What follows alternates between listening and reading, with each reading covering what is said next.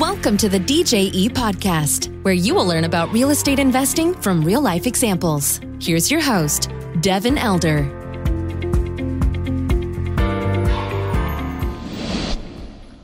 Hey guys, today on the show we have Lance Pederson. He's the managing partner of Verivest. They're a platform that connects sp- vetted sponsors with passive investors and offer some back office services and some other things that we get into. Uh, Lance is a very sharp guy.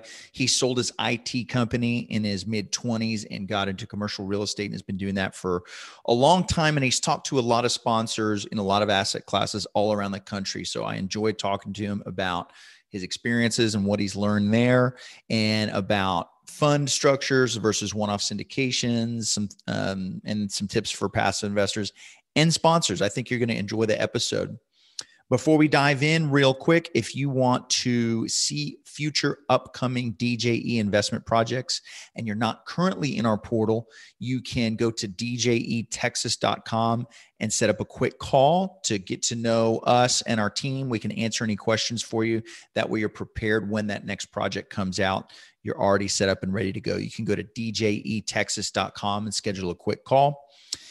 Secondly, if you want to go out and buy and operate these projects, you want to go run the, these projects and and make this uh, your vocation and go bigger and do big deals, you can check out apartmenteducators.com. We've got a great free video series there that's going to help you along your way towards being an operator of these projects not just a passive investor. So go check out apartmenteducators.com for a free video series that uh, we put together there for you.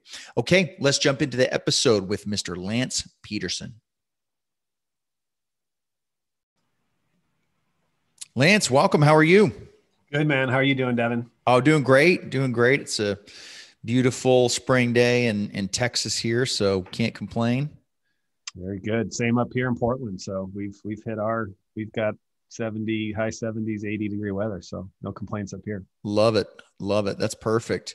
Well thanks for jumping on. We're going to talk a bit today about uh, about verivest your company about deal structure um, putting projects together vetting sponsors lots of different things we'll dive into. But just to kind of kick it off i would love to have you share with our listeners your your background number one and then how did your uh, how did you migrate into real estate? Was it something you you always did? How did you end up in this yeah. in this space? Yeah you know so i i started my first company it was an it services company when i was 20 years old um, and uh, i've always been an entrepreneur and, and i built that business up to you know about five million in revenue and sold it to uh, my partners when I was 27. But one of the organization I was involved in, and you might be familiar with it, Devin, is Entrepreneurs Organization (EO). Right. Um, so I got in on that, you know, really early, and my mentor was was a member, and um, he was also a client of mine at the IT company. But I ended up in my EO forum group was this guy named Matt Burke. So Matt Burke was a hard money lender, commercial hard money lender, and forum member. So when I sold my business, you know, Matt sort of recruited me to come over and work with him. And so Matt had um, had two, you know, debt funds that they were raising capital into to fund their deal flow. I knew really, I didn't know much about real estate. It just so happened my EO forum. I had a home builder, I had a developer, a commercial developer, and then I had Matt, the the the home builder. So I ended up sort of figuring out kind of how all this stuff worked. And that's probably one of the reasons why I decided to get out of IT is I realized that, you know, I wasn't as passionate about IT as, as maybe uh, my partners and many of our employees were. And I was more sort of heady and intellectual and, you know, finance and those sorts of things were more interesting.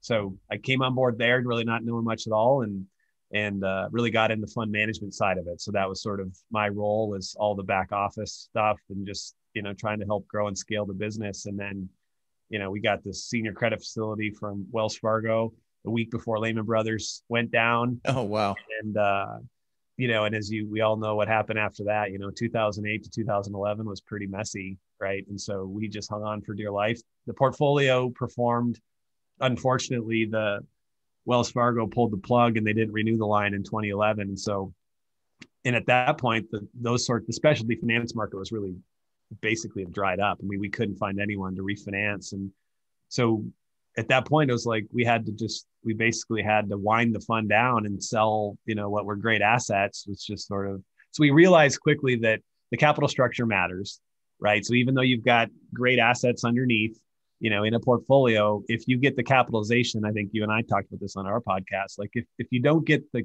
how you build the cap stack, whether it's a single asset deal, portfolio deals, lender loans, whatever, it can kill you, right? And so we'd experienced that and and you know live to tell the story. So at that same time as all the distress was starting to surface and people were buying, you know, they could buy all these homes and off auctions and we had a bunch of people just showing up and saying, Hey, you guys have run funds. I think I need to start a fund. I need to raise capital into a fund. Can you help me out?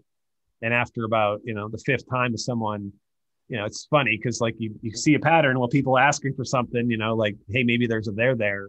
We realized that we could advise and consult them and help them sort of structure these funds and, and do that. And we partnered with our securities counselor and, and we basically created a turnkey sort of you know go from not having a fund to launching a fund and advising and consulting around that. At the same time we realized like hey why don't we just sort of be more of you know capital allocators right? And decided to um, turn up our own funds that could allocate capital into uh, you know other funds syndications you know really have a much broader mandate. And then pair that with this advisory practice where we were helping guys sort of once again create a more efficient you know capital structure um, and uh, we did that and that was in 2012 and since that time we've you know i've worked with i think it's over 180 different real estate entrepreneurs around the country just on the advisory side of, of helping them figure out how to make the leap from syndicating deal by deal you know into you know more of a blind pool structure you know whatever they're trying to to accomplish. So you know that was kind of it's always been on the capital side but that's how i got into real estate. And then of course we with our discretionary funds you know you end up learning all these different property types right and how to underwrite them and i've never really been on the investment committee per se but just getting comfortable with you know we've got industrial we've got we've done hospitality we've done retail we've done you know multifamily obviously and single family and debt funds and you know when you're you've got to learn it and you're teaching it all day long and your clients are teaching you how they do what they do and so that's really how I've come about, you know, got into the business. Yeah, that's great. I imagine you've got um, a lot of education happening for you over the years by talking to different sponsors, right? I remember that happened to me early on. Kind of learn one way and then talk to a different sponsor and see, wow, they're, they're really structuring this differently. There's pros and cons. And I feel like the more um, variety you have access to there, you can kind of pick and choose the pieces you like best. And you working with that many sponsors over the years, um, it's just kind of no substitute in terms of understanding the space for ha- no substitute for having that kind of exposure to that many different operators. Yeah, definitely. I mean, it's it's I've had a it's been a great opportunity that I've had. I mean, you know, the ability to be, you know, a, a fund manager ourselves. So it's like you know, we wake up every day and we were doing it. I mean, I don't do it anymore. Um, you know directly i'm more of just on the the service provider side with verivest but um, you know so you, you you live it you walk it you teach it you coach it you're trying to help people you see all these different things of what works what doesn't work you know what the market wants. Um, you know it's it's an interesting uh, yeah perspective. And so uh, but yeah i mean the big thing for me is just like anything you, you, if you're teaching it all day long you end up you become really good at it. And um, I, tell people all the time, it's like I'm not very good at many things, um, you know, but like this is my thing. In fact, I'm really bad at lots of things, but you know, learning and and and uh, you know, teaching and talking about these things and helping people through this is sort of the part I really enjoy about it. Being consultative and how do you help people grow and scale their businesses and and that really has been our north star when Matt and I decided to sort of pivot the business. That was really what we decided to do. Is we just said, well, you know what, raising money is hard it was hard for us and it's hard for everyone to ever talk to. And, and we just felt like there's a lot of really good, worthy people out there that are good stewards of money.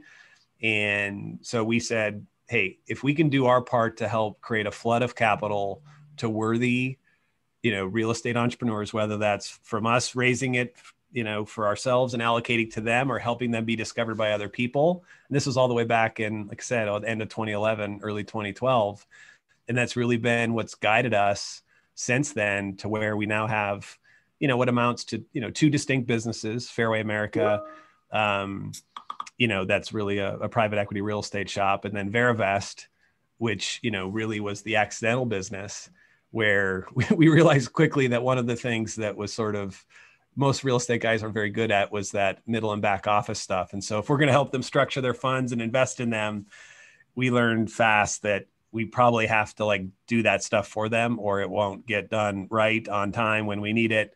Uh, and so we ended up, you know, offering that as a service to our, to our clients.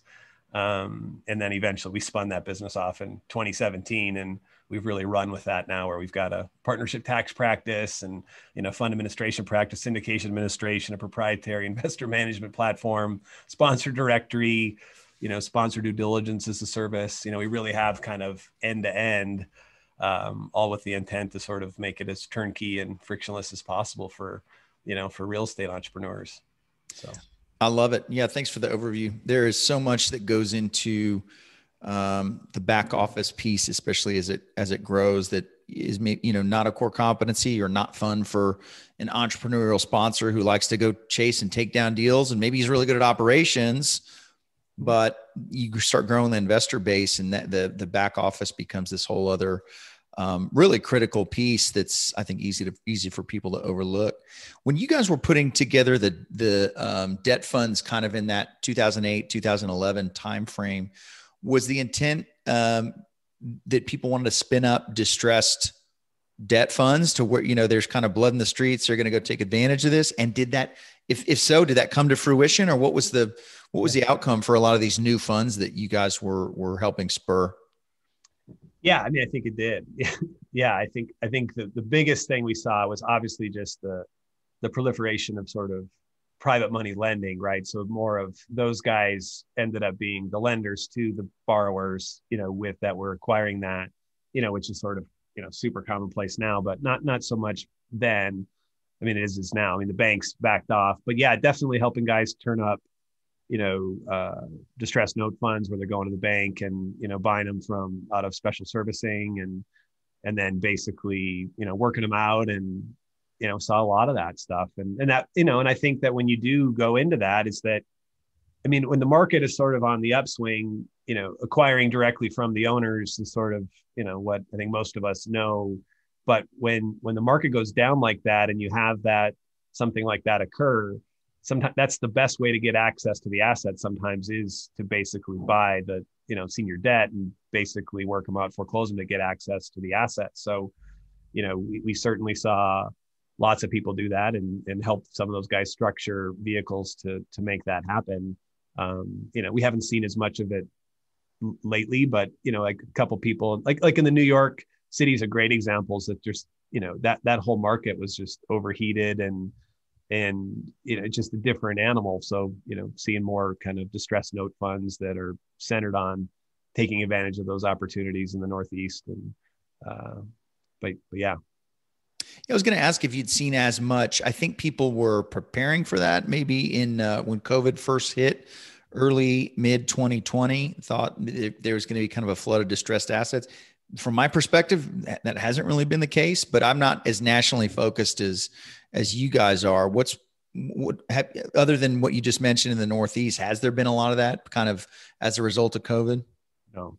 Yeah. No so no it, it, it hasn't come to fruition and you know it it sure is seeming like it probably isn't right, right. Um, i mean even yeah it just it doesn't seem like it's going to be the the boon that people thought it was or even i mean to be honest even that what i i thought it was i mean i figured that i figured that it would happen and um, but of course it sort of shows you and it's debatable but i mean you do see the impacts and the effects of what the stimulus did um, right. i think that none of us could have predicted it, it just back in March, April, June, it, it, it just would have been hard to imagine that, yeah, that, that we, that, that we would, the stimulus, like it's just, it's, it's kind of mind boggling. It's mind boggling. Right? It's yeah. mind boggling. And so clearly it, it did do what they hoped it would do, at least to, to stave off short-term, you know, major short-term issues. Obviously it, it, you know, it's going to have some impact um, no one way or another. So, it's just I think that that's more of, and I think that that's more of what we're going to see. And maybe some people thought it's like not really sure how this is going to impact, but there will be impact at some point in time, uh, and we might not see it for you know two three years, but things will happen. And obviously, some of these these hotels are the things that were.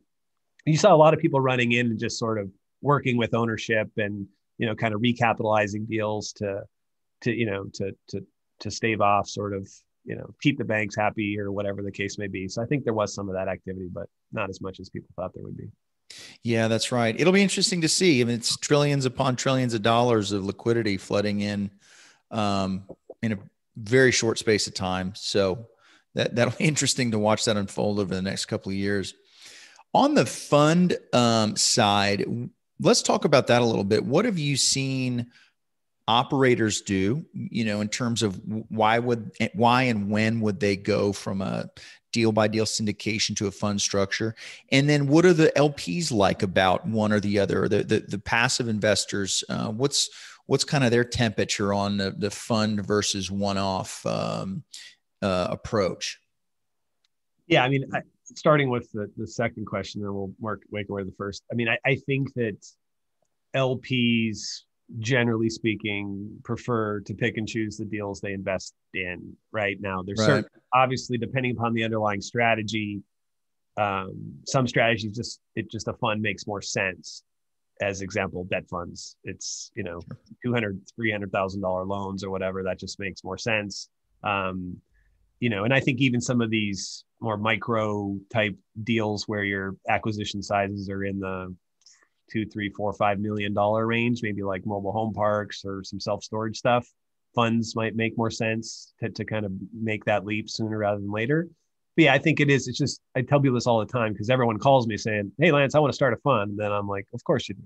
Everyone thinks they want to start a fund. I don't know if you really understand what you're getting into. So, right. Um, but, but yeah, it's definitely harder. And I think LPs it, and for all the obvious reasons, they're abdicating decision making uh, to to someone else. So the bar is much higher, um, and they don't know what they're investing in. It's a often a blind pool fund. Maybe one asset's been identified or whatever. So it's harder now.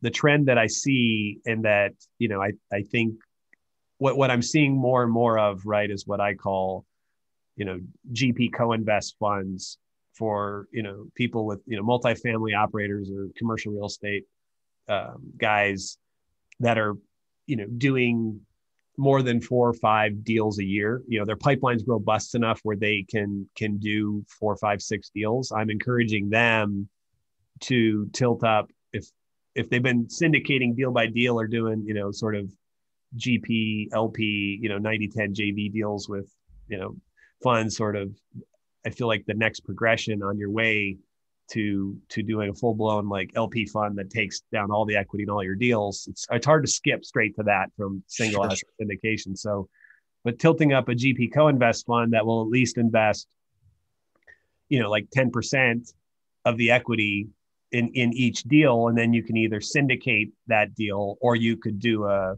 a JV deal with a another private equity fund or family office or whatever and then at least now you're bringing in a co-investment of 10%.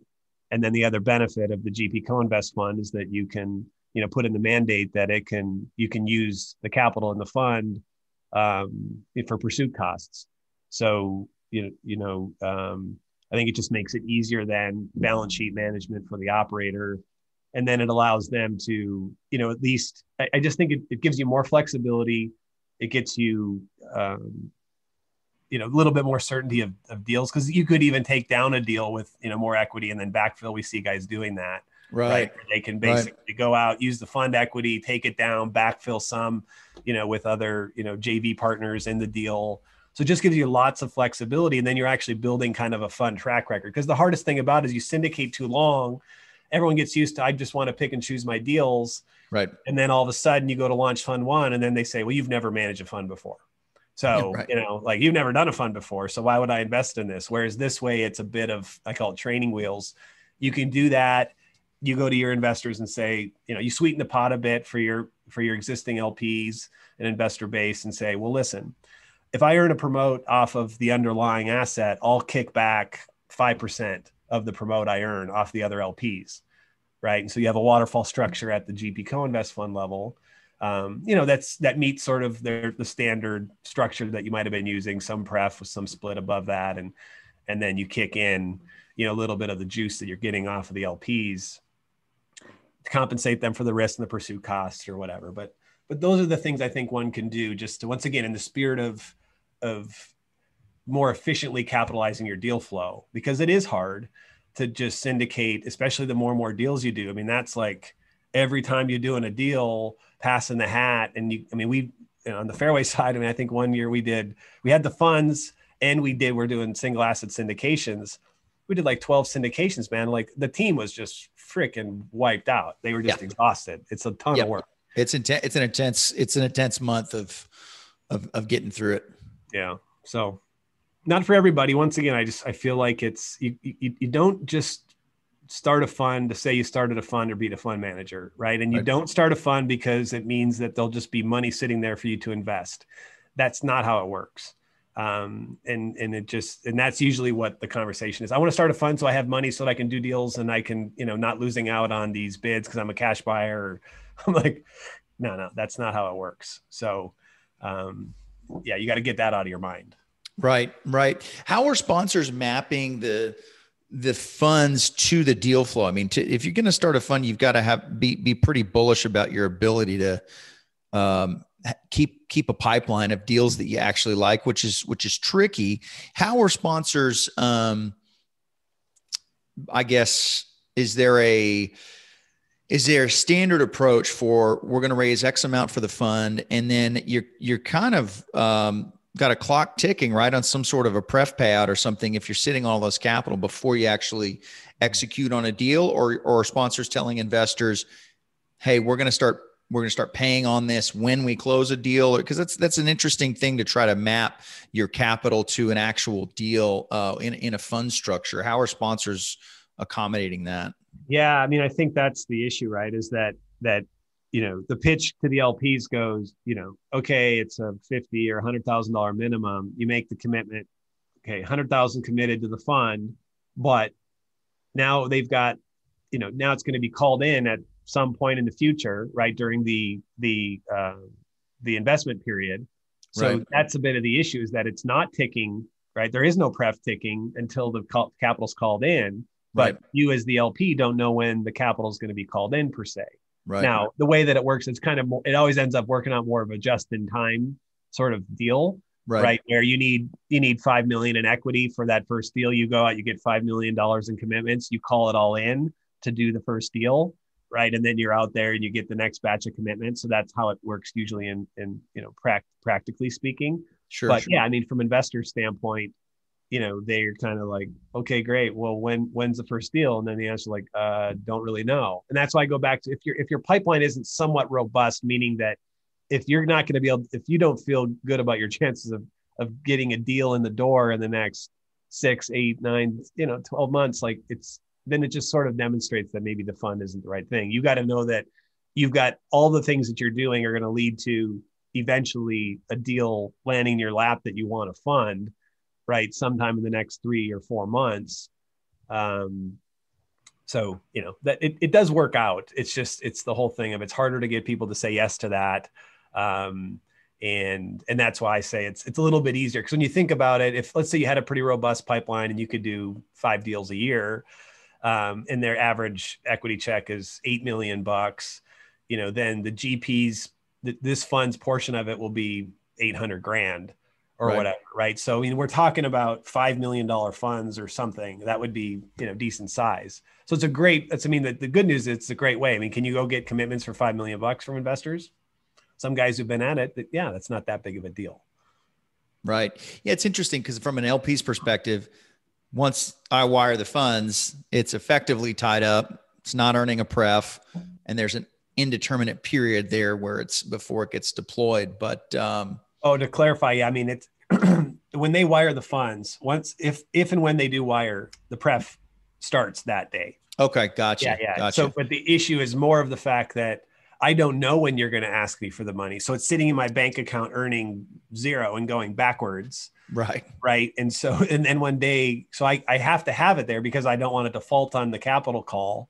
Right. right. when you call it in and so that's a bit of the issue now I, I think that it's a bit overblown because i think from an investor's perspective that's just how it goes i mean even if you've got your your favorite syndicator like you know dje you know and they're waiting for you to find a deal right it's sort of the same thing is that if they go and invest the money then they don't have the money to invest in your next deal so that's right. always playing this game of like who's got something available um, you know t- today and it's just like yeah i know cash depends upon how you look at things, you know, but cash isn't your friend. Cash, especially these days, it doesn't earn anything, and right. inflation is you know much greater than than than that. So, but at the end of the day, if you want to be in the game, you have to have some amount of cash sitting around to, yep. to, to invest. So.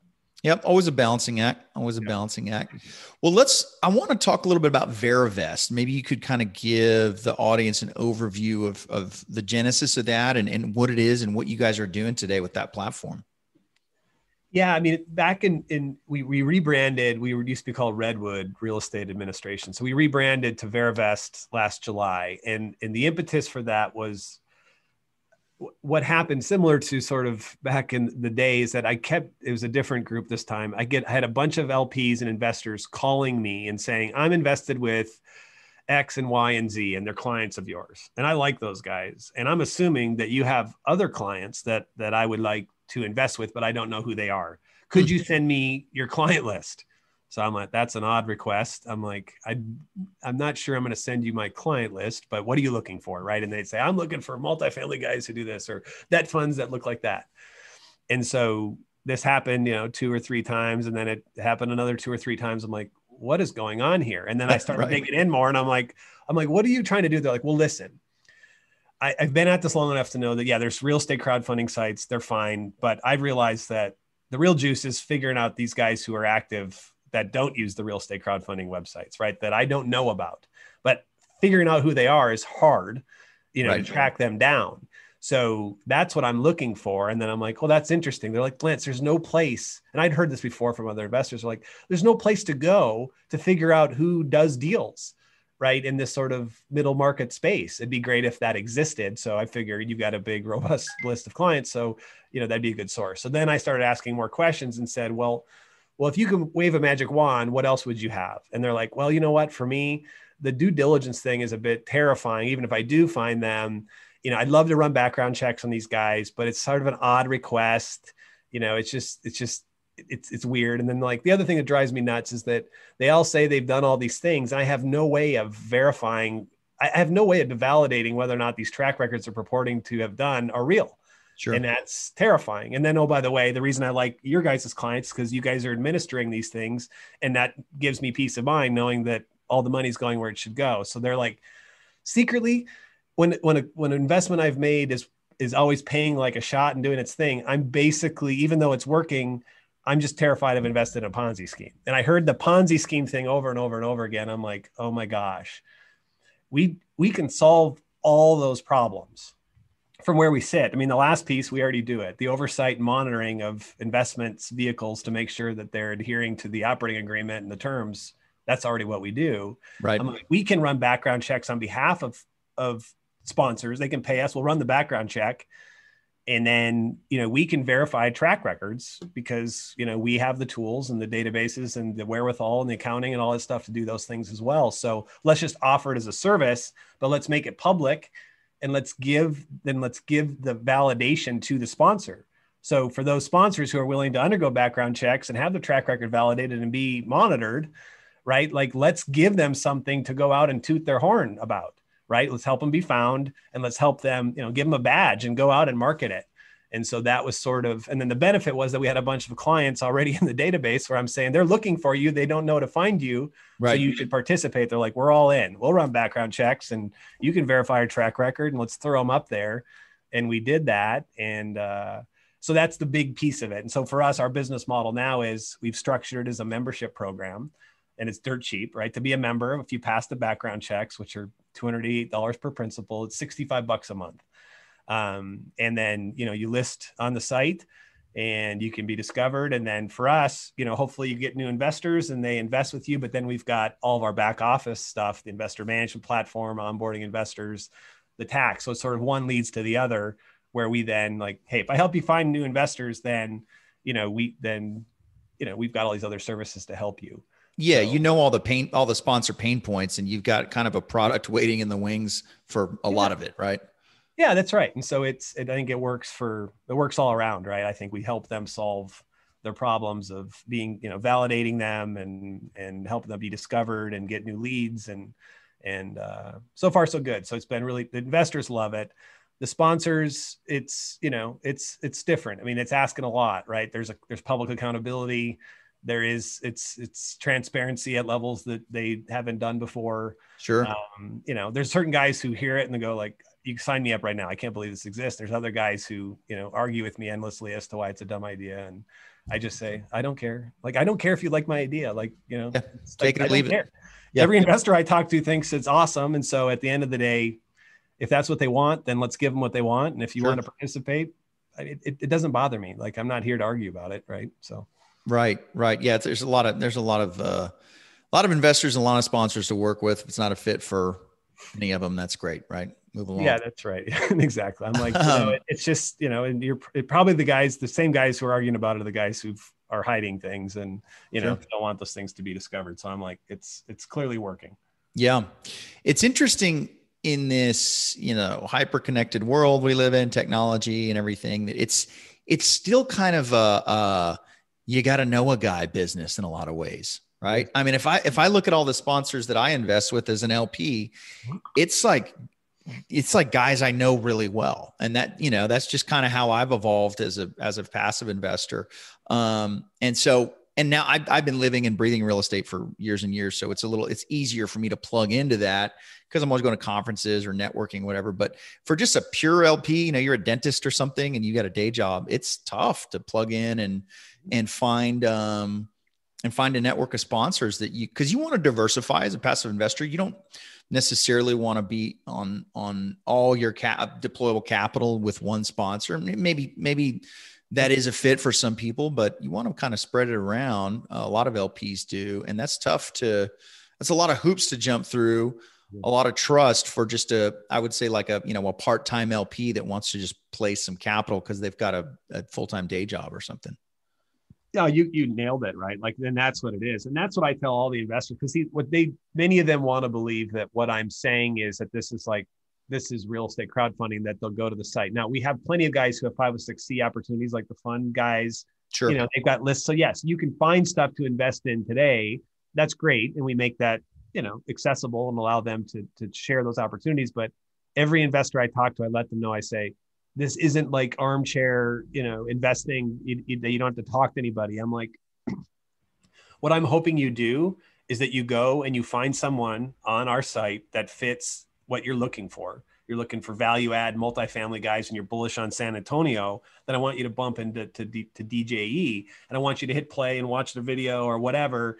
And then I want you to click connect and say, Hey, Devin, I'm so and so. Nice to meet you right because that's the relationship so i'm not trying to right. remove that i'm i'm actually trying to i'm telling them you have to do that if they don't know you exist which many of these lps they like to remain anonymous forever like i had a guy call me the other day and he's telling me all the stuff about one of the members on the thing. I'm like wow.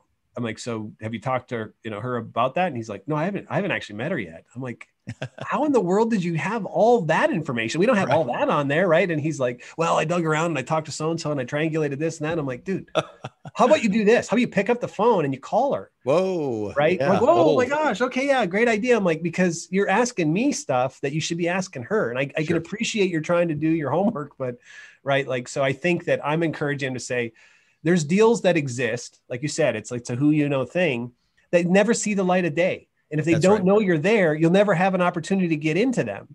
So this is, you know, I know we're in COVID and we're all over the country now and the world is flat and all that, but it's a relationship thing. Like you got to meet people, you've got to get comfortable with them. We're taking some of the things off the table, like they're not crooks and you know, someone's watching where all the money's going and they're not lying yep. about their track record. But ultimately, you know, it, you got to figure out do you like these people?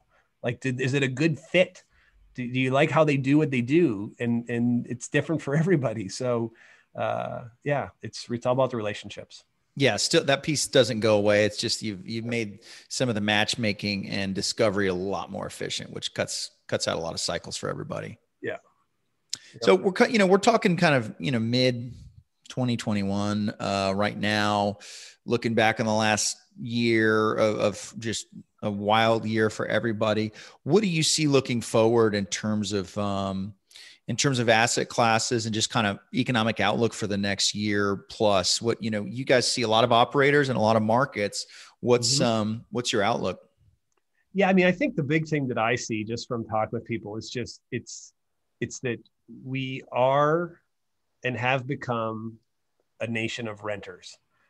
And ownership as we knew it, which used to be something that was revered, like owning your own. I mean, obviously, I mean, I'm only, I'm not, I'm stating the obvious at this point, right? But owning cars or owning boats or owning, owning anything, owning homes, all that is sort of becoming a thing that people are like, eh, not as interested in just owning assets that don't, once again, that don't work for you. You're right. better off, right? So you're seeing that with build to rent in, in popularity and just, right.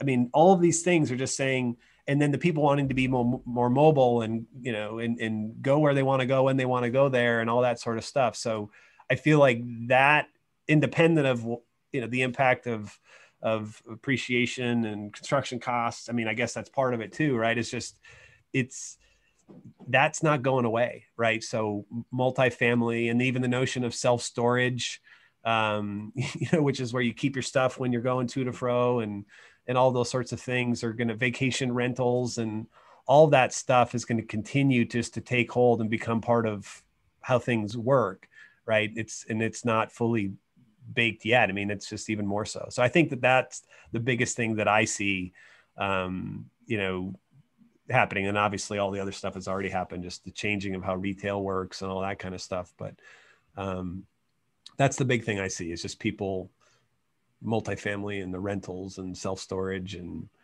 um, so yeah and then of course all this migration to these new what were secondary markets is is fascinating sure. too right like just right. seeing the people moving out of places like california and in the northeast and and migrating to places like tennessee and you know Austin and San Antonio. You know Austin and San Antonio are going to be this metropolis in the future, it's, right? it's turning into it. Yeah, we've been saying it for years, and you're really starting to see it now. It's, it's pretty wild. Yeah, because like we've got two projects in New Braunfels, which are oh my gosh, con- yeah. converting. uh you know, converting hotels like those uh, extended stays or whatever into multi multifamily, right? Like at this housing crunch, and Yep. It's fascinating, man. It's just, it's really, it's really, really interesting. I think we're going to look at this over the next year and say, this is like the great, I don't know what we're going to call it, but it's just, it's everyone's sort of reshuffled the deck. Right. It's moving all over the place and like going from here to there and the great reshuffle. I don't know what we're going to call it, but yeah, sure. Florida, Texas, uh, Nashville. I mean, you're seeing, you're seeing incredible migration across all those. Uh, it's yeah. interesting. It's interesting. We'll always have headwinds and tailwinds. You know, I think uh, the becoming a nation of renters is, is good for us in the in the business. Um, interest rates seem to be a tailwind at the moment. We'll see what that does in the future, and then we'll see what inflation does in the future. Dumping whatever it was, five trillion dollars into the the money supply here is going to be interesting. And then construction cost. I mean. Um, we're we're doing some feasibility on some new construction now, and I've got a lot of friends that are builders, and the you know lumber uh, looks like a Bitcoin chart. I mean, it's like uh, it's incredible. So you know, is that going to calm down? We don't know, but that's going to change the the dynamics of uh, new supply coming online, right? So well, in the, in the types of of materials that are used, I mean, you're seeing more and more right. of this modular. I've got you know a, a, one of our clients up in Dallas, and he's he's got a whole facility where he's doing that, you know, that steel fabrication where they can just fabricate. I mean, multifamily, like literally just wow, put up walls, put it on trucks, put it out, and you know, and and I mean that sort of stuff. The feasibility of that now, vis-a-vis using you know stick built lumber and yeah, it's just yeah, it might accelerate all that stuff. Just the the the way lumber prices have gone, it's just astronomical. I mean, you're seeing like three, four, five x the cost over a year ago. It was just like uh, mind boggling. So yeah, it is. And we were already, and that's just it. Like the, and so the home builders, you know, when that happens, they've, they, they don't forget what happened, you know, 2008. So they're all like, right. if they're right. nervous, you know, like, eh, not build, the costs are too high, you know, not, not feeling good about it. So you got even the shortage that already existed is even more so. That's and right. Cause the prices to go up of existing homes and inventory, and um, but yeah, like you said, it's just there's ups and downs, and that's you know we talk about all the time. It's like all of it. We're all investors, whether you're active like you, Devin, or you know you're passive, whatever. I mean, we we all have to view ourselves as investors, and we need to pay attention to these trends and these things that occur, right? Because it just and then where we allocate our capital ourselves you know in our portfolio we need to pay attention to these as these things as change occurs and it's happening more rapidly and you know be open-minded to these things. Because you know like Dogecoin or you know or bitcoin or whatever i mean like it, it just i get it like don't invest in things you understand but fundamentally like some of these things you've got to spend some time educating yourself about what are these what are these things and and um and uh, we see more we're seeing more and more of that as well which is good just seeing people take take their own finances and their their financial futures more seriously and realizing sure. that, that they can't just abdicate that to some wealth manager like it, it it just that's just not a great idea i'm not saying that they're bad at what they do but i'm just saying that abdicating entirely and not educating yourself about those things seems to be a bit short-sighted yeah, I love that sentiment. I love it. I and I I totally agree. You got to take it in your own hands and and educate yourself. Um, this has been a great uh, o- overview of, of what you're up to and the and the journey, and I appreciate sharing it. Appreciate you sharing it, Lance. Um, if somebody wants to connect with you or connect with Verivest, what's uh, what's a good avenue for that? Yeah, you just go to verivest.com or you know email me lance at verivest.com is is sort of the path of least resistance, I guess. And uh, you can find my podcast at the real estate risk report.com. So um, you know, talk with guys like Devin and we have conversations like this with people all the time. And that's how you can catch up with me. Outstanding. Well, we'll link to that in the show notes. And I appreciate you uh, jumping on today. Really appreciate it, Lance. I enjoyed it. Yeah, no, thanks for having me, Devin. I, I appreciate it. All righty. We'll see you. See you. Hey, thanks for listening to the show. Hope you found that educational, entertaining, inspiring, all of the above. If you are interested in seeing future DJE investment projects, and you are not already on our list in, in our portal, uh, you can go to the website, djetexas.com. There's a little button there to schedule a 15 minute call with our team, answer any questions you have, and make sure you get on that list to see that next project that comes out. Also, if you're interested in being uh, an investor that runs these deals, we've got a free seven module course for you at apartmenteducators.com. Uh, a lot of great free content there to ramp up your education in the multifamily investing space. Once again, thanks for listening. We appreciate it. We always appreciate a five star review that helps the reach of the show. That's one way you can give back if you enjoyed it. And we'll see you on the next one. Take care. Thank you for listening to the DJE podcast. For more information, please go to djetexas.com.